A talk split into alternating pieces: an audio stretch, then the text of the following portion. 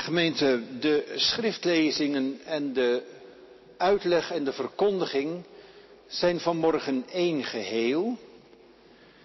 Dus ik zeg het nu vast dat wij niet zingen tussen schriftlezing en verkondiging en uitleg. Dus wanneer u gewend bent om na het zingen, na de schriftlezing, een pepermunt te nemen, moet u dat nu doen, want als u het zingen wacht, is de preek al voorbij. Gemeente, een gastkerkdienst, zo in midden in de zomertijd, vakantietijd, stelt mij als gastvoorganger altijd voor de vraag waar ik het zondag over zal hebben. Waar zal ik over preken? Zo ik dus deze week, want het heeft iets willekeurigs. Ik kom hier een keer binnenwandelen en u bent ook veel fragmentarischer aanwezig in de zomertijd als gemeente. Een leesrooster, ja, dat is vaak heel erg doorbroken dan als je je daaraan houdt. Eventueel aansluiten bij waar uw eigen predikant mee bezig is, dat werkt ook niet in deze tijd. En een kerkelijk jaar functioneert ook heel weinig nu. Dat is allemaal niet aan de orde. Wat ik dan vaak doe, dat is dat ik in mijn kerkenwerkagenda kijk en kijk wat er aangereikt wordt als lezingen voor deze zondag. Volgens dat rooster in mijn kerkenwerkagenda. Soms brengt me dat op een idee. Of bedwingt mij tot een keuze. Nou, hier moet het dan maar over gaan. Al weet ik nog niet wat ik erover moet zeggen. Nou, ik ging van de week dus ook bladeren in mijn kerkenwerkagenda. En toen viel mijn oog op een pagina naast die van zondag 21 juli. En daarop een quote, een citaat van de christenfilosoof Pascal, de 17e eeuw. En die quote luidt, in ieder mens is een afgrond die men alleen met God kan vullen. Ik herhaal nog een keer. In ieder mens is een afgrond die men alleen met God kan vullen. Die uitspraak raakte mij. En dat ging bij mij werken. En dat bracht mij tot de keuze voor de lezingen van vanmorgen. En ik weet ook wel waarom die lezingen nou naar voren kwamen en waarom die quote van Pascal mij zo raakte, waar dat, dat aan haakte. Ze haakte bij een ervaring van twee weken geleden op zondag in Duitsland tijdens onze vakantie daar. Ik ga natuurlijk geen vakantieherinneringen, daar bent u niet voor hier. Maar ik zou het eigenlijk ook wel toewensen voor ieder van ons, dat geregeld ons dat overkomt. Dat je iets leest of een lied zingt of hoort en daar ook ontvankelijk voor bent, juist in de vakantietijd, die zich aan levenservaringen hechten. Een ervaring in je vakantie, in de natuur, met je kinderen, over de schepping. Of in het spel van het leven. Maar het kan ook in de weemoed over het gemis van vakantievieren van vroeger. Ook dat kan aantikken, dat weten sommigen onder ons ook hier. Dat dan die ervaringen zich hechten aan liederen, aan woorden. En dat je daar het ook met elkaar eens over hebt. Je zou kunnen zeggen, dat is nou bij uitstek geloofsleven, gelovig leven. Dat dat gebeurt, dat je zo omgaat met wat in je leven je aangereikt wordt in goede dagen, maar ook in kwade dagen. Nou, zoiets gebeurde mij toen ik zo zat te bladeren en die quote las. In ieder mens is een afgrond die men alleen met God kan vullen. Die quote van Pascal bracht mij weer terug bij ons bezoek aan de onderaardse fabriek in die berg in de Harts. Gedenkstätte Mittelbau Dora. Waar de V2's, ik denk dat de meesten van ons wel weten, dat waren die enorme gevaarten, die soort raketten die op Engeland werden afgevuurd. Waar die V2's werden ontwikkeld en gebouwd door de Duitsers als een laatste ultieme wapen om Engeland te treffen. Daar bracht mij die quote van Pascal Opnieuw die ervaring, als je daar loopt, van verbijstering over de ontstellende wreedheid van mensen tegen de duizenden dwangarbeiders die daar werkten, leden, crepeerden en stierven.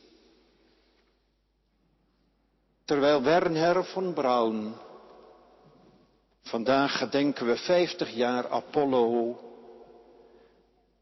de landing op de maan, terwijl Werner von Braun niet ver daar vandaan vergaderde over de ontwikkeling van de V2, waar hij de leiding over had.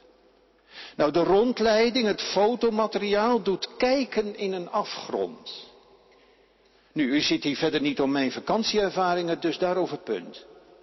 Maar hieraan raakte die quote en bracht mij tot de keuze van de lezingen voor vanmorgen. Drie. De eerste is een oud-testamentische lezing en ik vermoed dat u daar nog nooit een preek over gehoord hebt. Misschien wel het meest wonderlijke verhaal in de Bijbel. Een passage uit Genesis 6. Een passage vol flarden, mythologie. En als je het leest, dan denk je, wat moet ik daarmee? Nou, voordat we hem gaan lezen, even dit.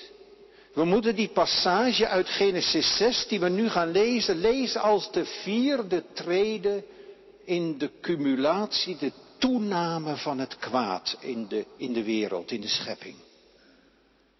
En na dit gedeelte komt de zondvloed.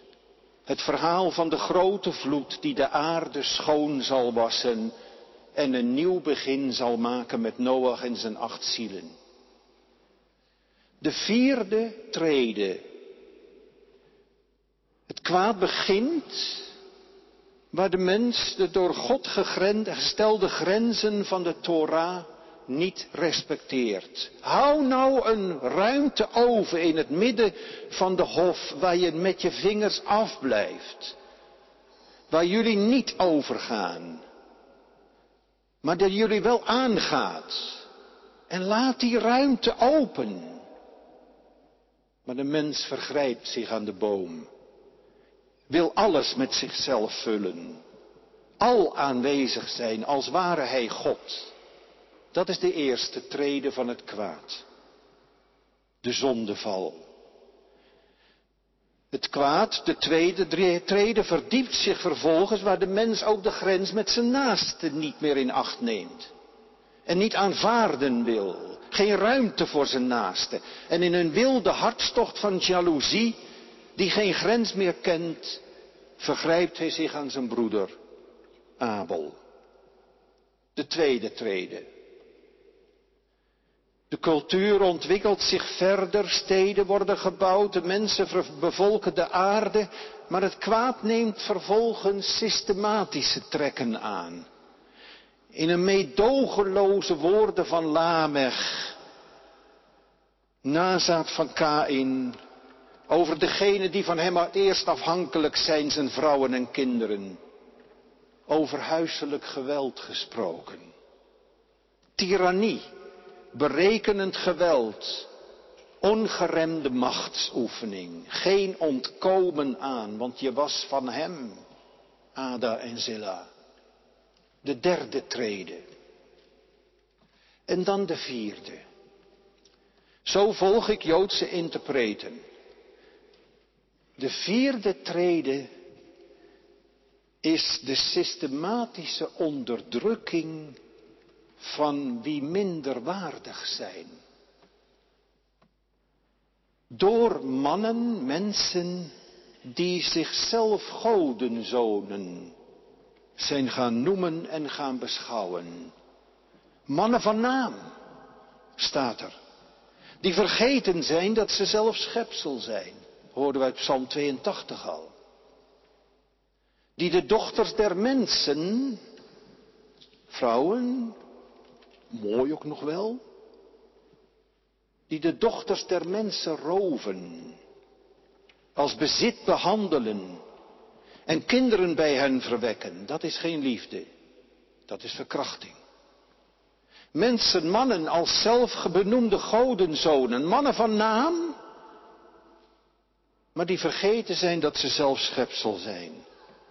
En die de dochters van de mensen roven, in bezit nemen. En we lezen dus in dit verhaal, wat we nu gaan lezen, een afgrond. En daar kijken we in. In die ultieme schaalvergroting van het kwaad. Met deze lezing kijken we in een afgrond. Een afgrond van mensen van vlees en bloed die zichzelf zijn gaan zien als mensen van bovenmenselijke maat. Godenzonen, reuzen, bundels van geweld en die zich vergrijpen aan de dochters der mensen, de Adamskinderen, de Adamsdochters staat er. Het is de tekening van, het, van een wereld van geweld zonder grens, waar verhoudingen zoek zijn Waar geen grenzen meer in acht genomen worden. De grens tussen mens en God niet meer, die loopt gewoon dwars door elkaar heen. Mensen zien zichzelf als godenzonen. En de grens tussen mens en medemens niet meer. Tussen man en vrouw niet meer. Tussen sterk en zwak niet meer. Het is de wereld waar mensen ook geen namen hebben. Geen gezicht. En het gezicht van de ander ook niet zien. Men grijpt de ander en vergrijpt zich eraan. Genesis 6. En het gebeurde toen de mensen zich op de aardbodem begonnen te vermenigvuldigen en er dochters bij hen geboren werden, dat Gods zonen de dochters van de mensen zagen dat ze mooi waren, en zij namen zich vrouwen uit allen die zij uitgekozen hadden. Toen zei de Heere, mijn geest zal niet voor eeuwig met de mens twisten, omdat ook hij vlees is, maar zijn dagen zullen 120 jaren zijn. Dus beperkt. In die dagen en ook daarna waren er reuzen op de aarde. Toen Gods zonen bij de dochters van de mensen waren gekomen en die kinderen voor hen baarden, dit zijn de geweldenaars van oude tijden af, mannen van naam. En de Heere zag dat de slechtheid van de mens op de aarde groot was. En dat al de gedachtenspinsels van zijn hart elke dag alleen maar slecht waren. Toen kreeg de Heere er berouw over dat hij de mens op de aarde gemaakt had en het bedroefde hem in zijn hart. En de Heere zei, ik zal de mens die ik geschapen heb van de aardbodem verdelgen van de mens tot het vee, tot het kruipende dier en de vogels in de lucht toe, want ik heb er berouw over dat ik hen gemaakt heb. Maar Noach vond genade in de ogen van de Heer. Rondlopend in het bezoekerscentrum kijken we naar de archiefbeelden.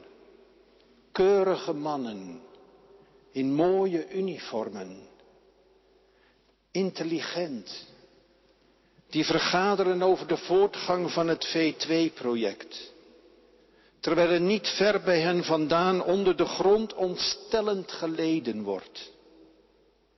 Mannen die net als ik luiers omgehad hebben. De vraag komt onvermijdelijk bij mij op. Zou ik ook? Een zinloze vraag weet ik, want de geschiedenis herhaalt zich nooit hetzelfde. Maar toch, ik kijk in een afgrond bij foto's van jonge mannen die op weerloze vrouwen en kinderen schieten. Zoals u en ik in een afgrond kijken bij elke zelfmoordaanslag door jonge mannen of vrouwen die nog maar een paar jaar eerder een balletje trapten of moedertje speelden. Mannen van naam staat er, zo in het verhaal van Genesis 6. Opvalt, opvalt dat die namen niet genoemd worden. Ze waren heus wel bekend. Wie kende ze niet? Werner von Braun enzovoort. Maar het valt op dat ze niet worden genoemd. Deze gevreesde reuzen, er worden in Genesis 6 helemaal geen namen genoemd. Na het hoofdstuk 5, waarin het steeds over namen gaat, het voorgeslacht van Israël, dat, daar klinken namen. Want een mens heeft een naam. En in die naam heeft God zijn roeping gelegd. Maar hier is het alleen maar macht, geweld. Pas in vers 8 klinkt de naam. Noach. In de afgrond klinkt een naam. Iemand die luistert. En daar begint het nieuwe begin, door de vloed heen, ja. Door oordeel en een totale verwoesting heen, ja. Net zoals dat bij het volgende verhaal ook gebeurt, bij de torenbouw van Babel. Ook daar klinken geen namen, totdat de naam van Abraham klinkt. Een mens die zich laat roepen. We kijken in Genesis 6 in zo'n bezoekerscentrum bij een zelfmoordaanslag met verwoestend geweld in een afgrond van de mens.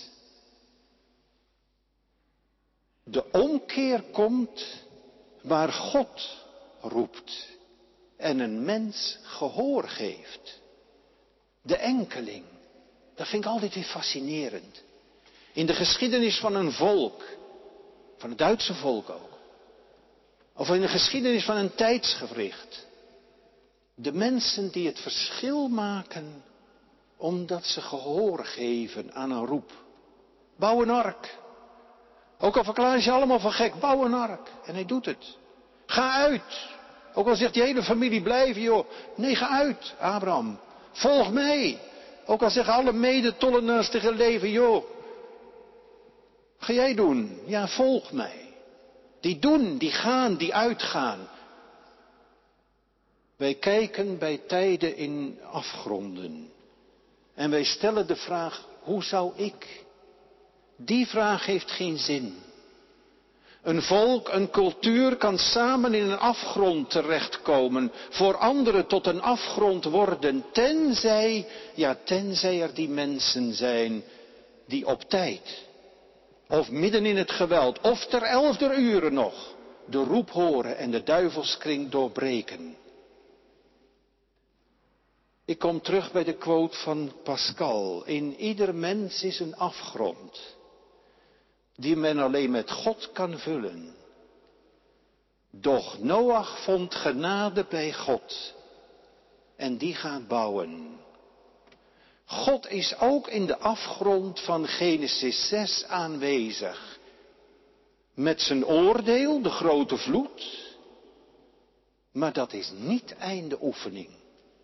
Met de schepping, met de mensen, met de volken. God komt terug op zijn eigen oordeel omdat er een mens is die genade vindt in zijn ogen. Omdat hij de roeping verstaat. De quote van Pascal in mijn agenda trok deze week mij naar een tweede verhaal, de evangelielezing van vanmorgen. En dat is een overbekend verhaal over de overspelige vrouw in het midden, iconisch bijna. Wie in de kerk zou het niet kennen? Waar het in de Bijbel over gaat, zie je in dat ene verhaal uitgebeeld, Johannes 8. Er is een vrouw op overspel betrapt. Het wettig godsdienstig gezag, schriftgeleerden en fariseeën brengen haar bij Jezus, zetten haar in het midden. De zaak is helder. De Torah is duidelijk. Ze moet gestenigd worden. Ze zetten haar in het midden en kijken naar Jezus en zeggen, en u? U dan, wat zegt u? Ik kijk opnieuw in een afgrond. En ik moet zeggen, dit komt dichter op mijn huid. Johannes 8. Ik begin te lezen bij vers 4. Johannes 8. Ik begin bij vers 4. En toen ze haar in het midden hadden doen staan, zeiden ze tegen Jezus, Meester, deze vrouw is op heterdaad betrapt bij het plegen van overspel. In de wet nu heeft Mozes ons geboden zulke vrouwen te stenigen. U dan, wat zegt u? En dit zeiden zij om hem te verzoeken, opdat ze iets hadden om hen aan te klagen. Maar Jezus bukte en schreef met de vinger in de aarde. En toen ze bij hem bleven aandringen met vragen, richtte hij zich op en zei tegen hen, wie van u zonder zonde is, laat die als eerste de steen op haar werpen. En opnieuw bukte hij en schreef in de aarde. Maar toen zij dit hoorden en in hun geweten overtuigd waren, gingen ze weg, de een na de ander, te beginnen bij de oudsten tot de laatsten. En Jezus werd alleen achtergelaten en de vrouw die in het midden stond. Jezus nu richtte zich op en toen hij niemand zag dan de vrouw alleen, zei hij tegen haar, Vrouw, waar zijn die aanklagers van u? Heeft niemand u veroordeeld? En zij zei, niemand, Heere. En Jezus zei tegen haar, ook ik veroordeel u niet, ga heen en zondig niet meer. Ook hier kijk ik in een afgrond en het komt eerlijk gezegd akelig dichtbij. Veel dichterbij dan dat verhaal uit Genesis. En ook veel dichterbij toch dan wat ik in Mittelbau Dora zag. Meer op mijn menselijke maat. Een gewone jongen uit Amersfoort anno nu. Maar het komt dichtbij, want ook ik ben een godsdienstig mens. Net als u wellicht. En ik vind ook dat er waarden zijn die op het spel staan. En het huwelijk is een groot goed. En overspel, ja, zonde is zonde. Dat vind ik ook. U dan, wat zegt u? Ik ken het verhaal en we zien het voor ons. En we kijken opnieuw in de afgrond in de mens. Want het deugt niet wat hier gebeurt. De motieven deugen niet. Wat zich hier afspeelt is een zet in een machtsspel tussen het gezag en Jezus. De setting deugt niet. De vrouw is teruggebracht tot een casus en nog wel een welkome en met een zeker beleedvermaat er ook nog bij. Zo gaan die dingen. En het is ook nog een foute casus, want waar is de man die bij het overspel betrokken was? Ik kijk in een afgrond. Dit kan dus godsdienst doen met mensen. Zo kan dus godsdienst gebruikt worden door mensen. Het verhaal gaat verder. Ze blijven de vraag herhalen. De zaak is toch helder? U dan? Wat zegt u? En wanneer Jezus zich dan opricht, hen aankijkt en die bekende woorden zegt, wie van u zonder zonde is, laat die als eerste de steen op haar werpen. Wanneer jullie jezelf tot rechter maken, op Gods rechterstoel gaan zitten, dan moet je ook het recht daartoe hebben. Door in elk geval zelf zonder zonde te zijn. Dan heb je het recht om eigenmachtig de wet van Mozes uit te voeren. Maar toen ze dit hoorden en in hun geweten overtuigd waren, gingen ze weg, de een na de ander. Hier kijk ik opnieuw in een afgrond.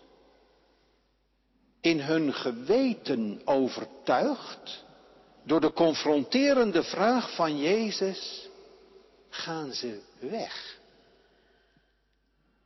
En dat is hier ook, ze lopen ervoor weg. Ze blijven niet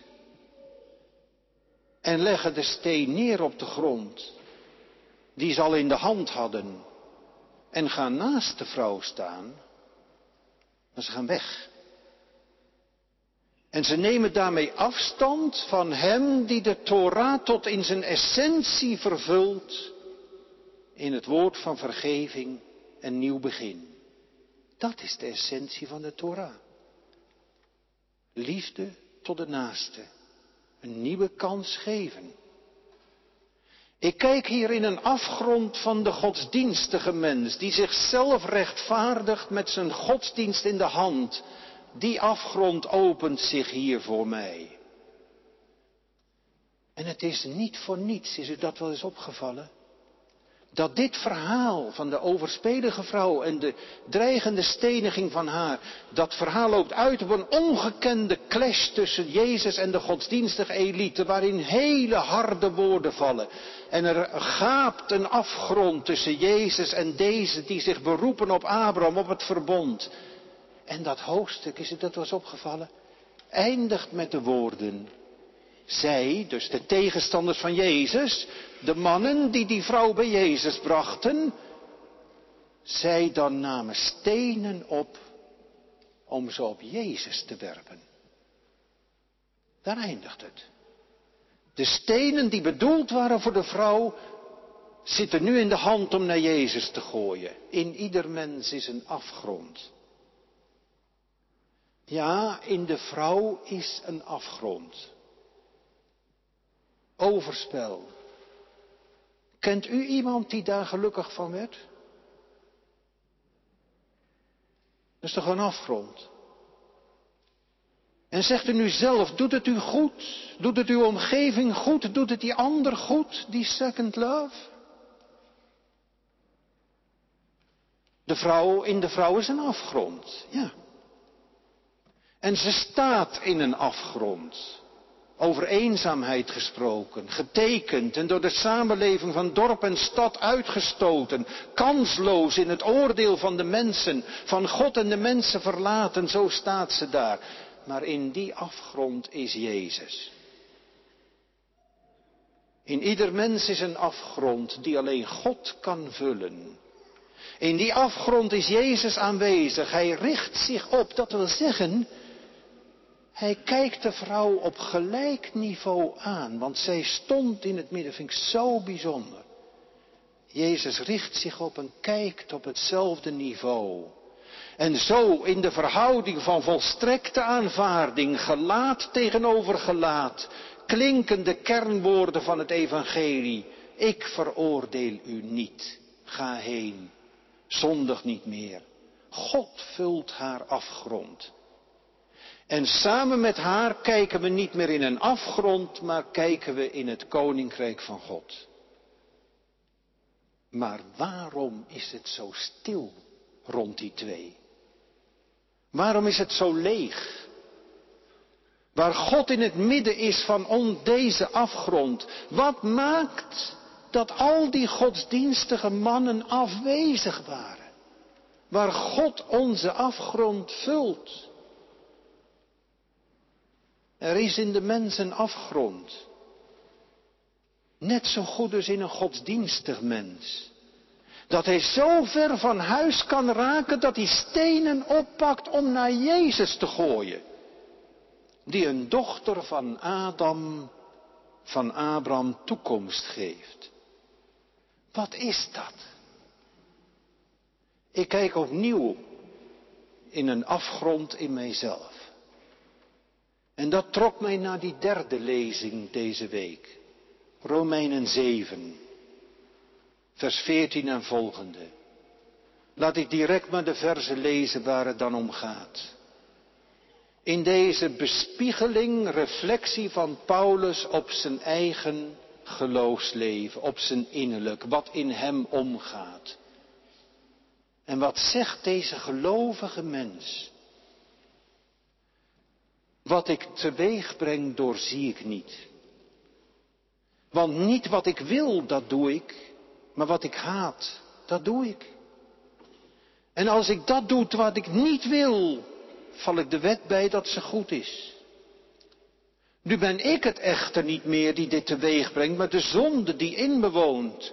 Want ik weet dat in mij, dat is in mijn vlees, in mijn eigen zondige ik, niets goeds woont. Immers, het willen is er wel bij mij.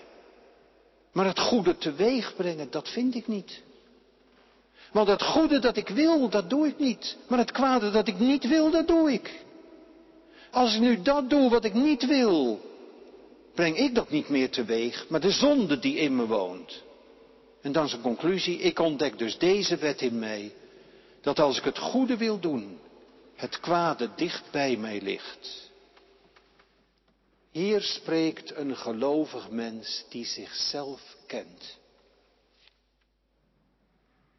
De gelovige die in hoofdstuk 8 gaat spreken over geleid worden door de geest van God, over groei in het leven met God, over het doden van de oude natuur, dat is allemaal waar. Maar hij weet tegelijk van de afgrond in hemzelf. Die raadselachtige tegenstrijdigheid. Van het goede willen en het kwade doen. Van een kracht in jezelf waardoor je doet of denkt of dingen in je omgaan dat je denkt, ben ik dat?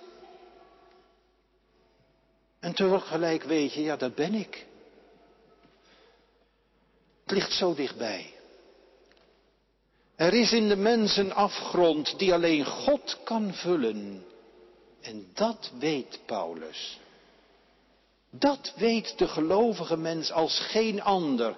Die vreemde wetmatigheid in mijn leven, als ik het goede wil doen, ligt het kwade bij mij. Die afgrond kan alleen God vullen. En dat maakt je nederig. En dat maakt je mild. Dat maakt je ook alert.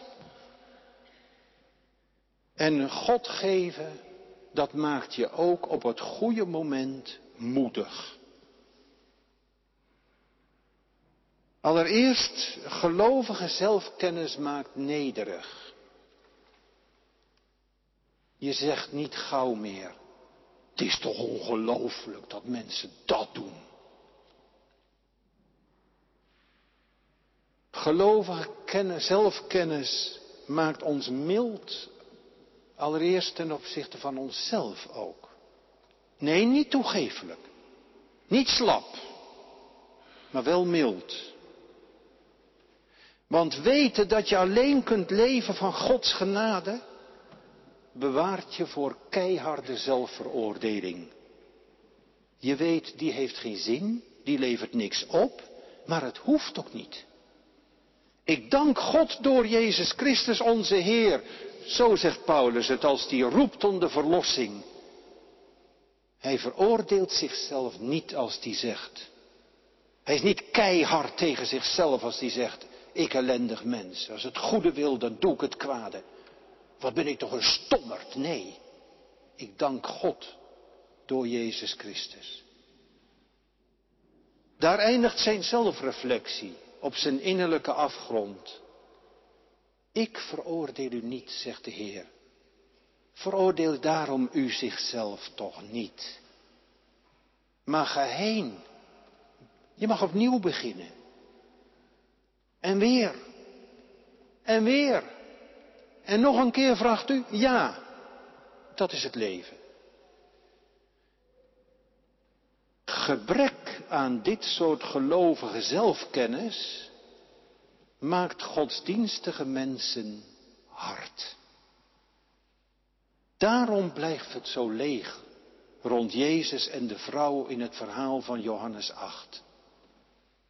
Want wie ten diepste niet weet van of weigert te kijken in de afgrond in hemzelf, en dat alleen God die kan vullen, die wordt meedogenloos voor